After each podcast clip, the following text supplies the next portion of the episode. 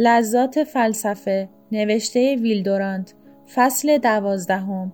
از نو ساختن خوی و منش اجزای خوی و منش. آنچه درباره پرورش اخلاقی و ذهنی کودکان می‌خواستیم گفتیم. ولی ببینیم آیا ما بزرگتران نیز می‌توانیم خود را مانند کودکان به قالبی بهتر در بیاوریم؟ از امتیازاتی که صاحب نظران اصر خشن و پیچیده ما از آن برخوردارند یکی هم آن است که می‌توانند ناظر تولد علم جدیدی باشند. از نگرانی و استرابی که در آزمایشگاه ها دیده می شود پیداست که فلسفه مادر شیرده فرزندان ناخلف در حال زادن کودک دیگری است و تحقیق درباره ذهن و روان به آهستگی و زحمت از رحم تیره فلسفه به روشنایی آزمایش و مشاهده بررسی شده پا می نهد. این وضع حمل هنوز کاملا انجام نیافته است و حتی نزد فروید نیز این علم نوزاد به مادرش بسته است و از فشار نظریه ها و اساتیر نزدیک به خفه شدن است. روانشناسی امروز در همان حالی است که فیزیک در 300 سال پیش بود یعنی زمانی که فرانسیس بیکن کتاب پیشرفت دانش را می نوشت بیکن با جرأتی که رونسانس بیباک را نیز به لرزه درآورد برنامه‌ای برای علوم پیشنهاد کرد و مسائل عمده ای را که بایستی حل شود نشان داد و صفحه به صفحه فتوحات این علم جدید را پیش بینی نمود. پیروزی هایی که امروز نصیب علم فیزیک شده است در عمق و واقعیت و کلیت از دایره تخیل عالی بیکن خیلی پا فراتر نهاده است و فیزیک و شیمی و ریاضیات و مکانیک همه جا شکل زمین را به اراده انسان نزدیکتر کرده است. ظاهرا تنها خود انسان و اراده و خوی او تغییر نیافته است. اگر روانشناسی هم بخواهد به چنین کارهایی دست بزند چطور می شود و اگر بیکن دیگری پیدا شود که مسائل آن را طرح کند و پیروزی های آن را پیش بینی نماید چه کسی او را تصدیق خواهد کرد؟ ما در کنار دریای ناشناسی ایستاده ایم که هنوز از خرافات و اساطیر تیره است. راهها و مسافات آن را نمی‌دانیم و از مقدار جزایر خوشبختی که ممکن است در آن باشد بیخبریم. اما این علم جدید پیشروی خود را دنبال خواهد کرد و راه خود را با همه بادهای تعصب و ابرهای جهل که در پیش است با کوشش و رنج در پیش خواهد گرفت. 300 سال دیگر روانشناسی به جای خواهد رسید که فیزیک امروز رسیده است و با این همه باز مانند بعضی از مجسمه های کار رودن نیمه تمام ولی استادانه خواهد بود و سرانجام علم انگشت خود را به روی دل و ذهن و روح خواهد نهاد و این ماده خام اراده بینظم ما در نتیجه دانش و به آهستگی به قدرت و ظرافت نوع بالاتری بدل خواهد گشت. آنچه بر ما مهم است نفس خود ما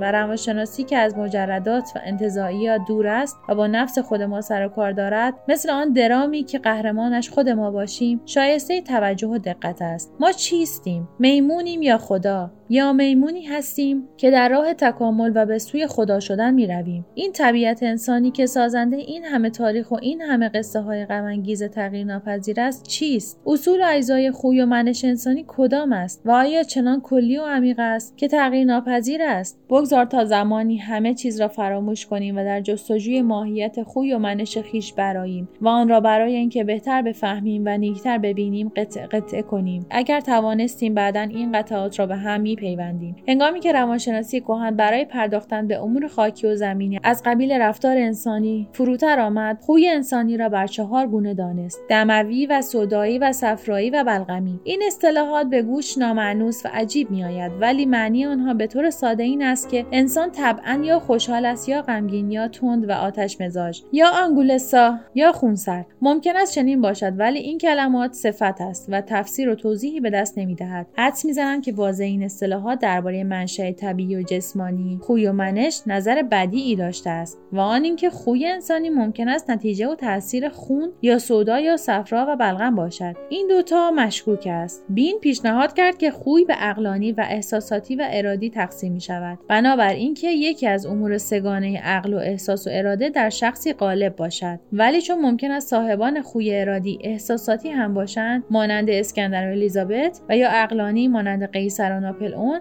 و حتی صاحب خوی اقلانی ممکن است احساساتی باشد مانند افلاتون و آبلارد و نیچه چیزی از این تقسیم حاصل نمی شود و باید از آن در که بیرون رفته بودیم برگردیم. چنان که در گذشته گفتیم برای تحقیق درباره انسان دو راه در پیش است. یکی راه تحقیق از عالم محترم خارج و محیط که به موجب آن انسان افزاری است برای سازگاری و انطباق با محیط و اساس اندیشه اشیاء خارجی و اصل ذهن ماده است. فلسفه مادی اسپنسر با قیافه عوضی و نظریه برتری رفتار واتسون نتیجه این راه است. در میان صاحبان این عقیده مردان بسیار برجسته از قبیل ذیمقراطیس و اپیکور و لوکریتیوس و هابز و حتی اسپینوزای نرم و مهربان دیده می شوند. علمدار این نظریه در زیست شناسی داروین است. با نظریه انتخاب طبیعی از راه محیط و تطور به وسیله محیط و در جامعه شناسی اسپنسر و مارکس هستند با نظریه تفسیر تاریخ از راه تاثیر اقتصادیات و توده های عام و حوادث غیر ارادی راه دیگری از درون و باطن آغاز می کند به موجب آن انسان دستگاهی است مرکب از نیازمندی ها و دواعی و امیال و رغبت ها این امور انسان را ناگزیر می کند که محیط خود را بشناسد و آن را به کار برد و بر آن مسلط گردد. این راه اصل اشیا را اندیشه و اساس ماده را ذهن می‌داند. آغاز این نظریه کمال اول ارسطو است که به موجب آن هر شکلی از یک غایت و مقصد باطنی پیدا می شود و انتهای آن عقیده اصالت حیات برگسون و پراگماتیسم ویلیام جیمز است. علاوه بر این سه نفر افلاطون و دکارت و لایبنیتز و کانت و شوپنهاور نیز در این راهند. علمدار این طریق در زیست شناسی لامارک است که می‌گوید تطور زاییده کوشش های پیوسته مکرری است از امیال سیر نشدنی و در جامعه شناسی گوته و کارلایل و نیچه است و نظریه تفسیر تاریخ از راه تاثیرات نفسانی و نبوغ خلاق و اراده قهار. تحلیلی که در اینجا می‌خواهیم از خوی و منش و عمل آوریم از راه دوم است. ولی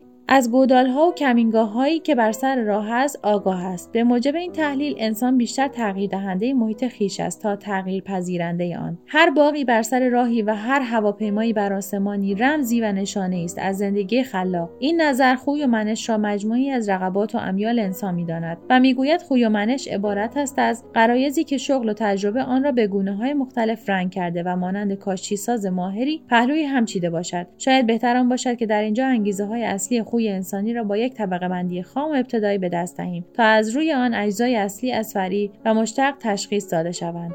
این قرایز و عادات و احساسات اجزای عام خوی و منش انسانی است یعنی هر دو مرد و زنی همه آنها را دارد و اختلاف در خویها برای آن است که این اجزا در دو نفر هیچگاه به یک پایه و درجه نیست. قرایز شخص را نوع معین می کند و کار محیط تعیین موضوعات و موارد این قرایز و عادات ناشی از آن است. در محیط خالی از خطر غریزه جنگجویی به عاجز کشی بدل می گردد. و در محیط پر از مخاطره همین غریزه به مکر و هیلگری تغییر می کند در هر یک از این دو حال غریزه یکی است و تعبیر و بیان مختلف است. در محیطی که ضرر و زیان کم است گریز بدل به احتیاط می شود اما اگر زیان بسیار سنگین باشد همان امر به ترس تغییر می یابد بدین ترتیب هر عمل و آزمایشی عبارت است از تتابع ظهور و خفا و توالی اقدام و من هر میلی ممکن است روزی بر اثر کامیابی شکفته و بالان شود و روز دیگر در نتیجه شکست یا بتالت به ضعف گراید در هر یک از ما استعدادهایی برای خویها و آزمایشهای گوناگون نهفته است. موزاییک عادات محیط یکی از آنها را به تدریج برمی میگزیند و قوت می‌دهد. همچون آهنربایی که براده های آهن را از میان خس و خاشاک به خود بکشد. از اینجاست که برای تغییر خوی یک شخص اصل نخستین جستجوی محیط دیگری است تا قوای تازه‌ای به سیمهای نابسوده دست زند تا آهنگی لطیفتر از آن بیرون آرند. با آوردن برخی از ملاحظات فرعی در اینجا می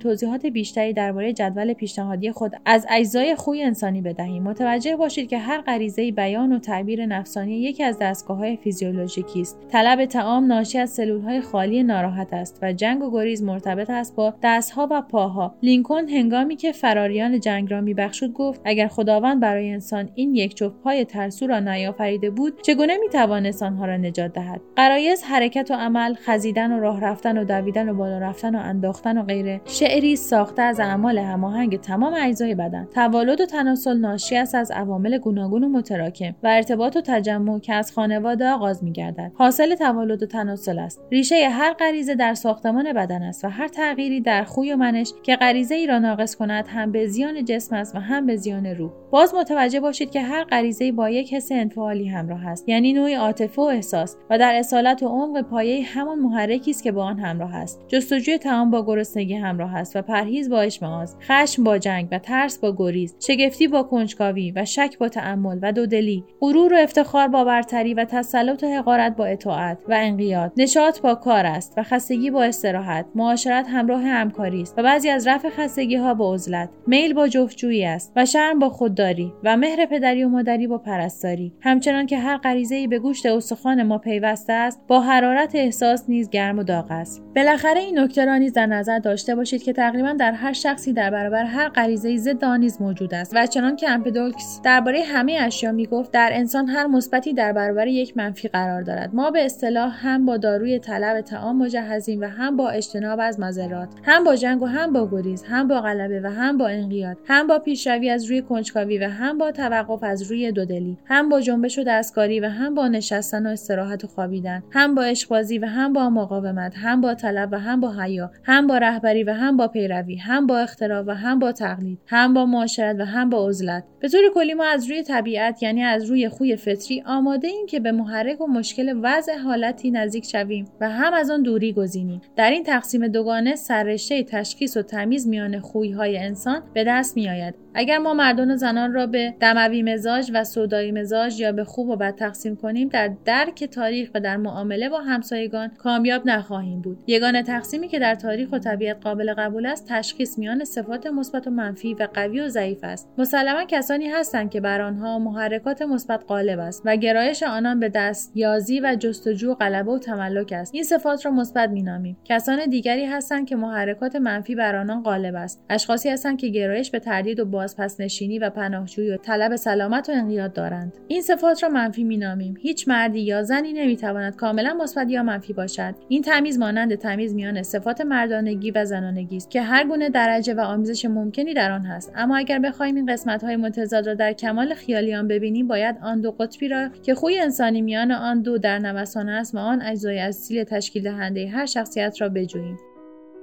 برای ارتباط با ما آیدی صوفی underline couple را در اینستاگرام جستجو کنید.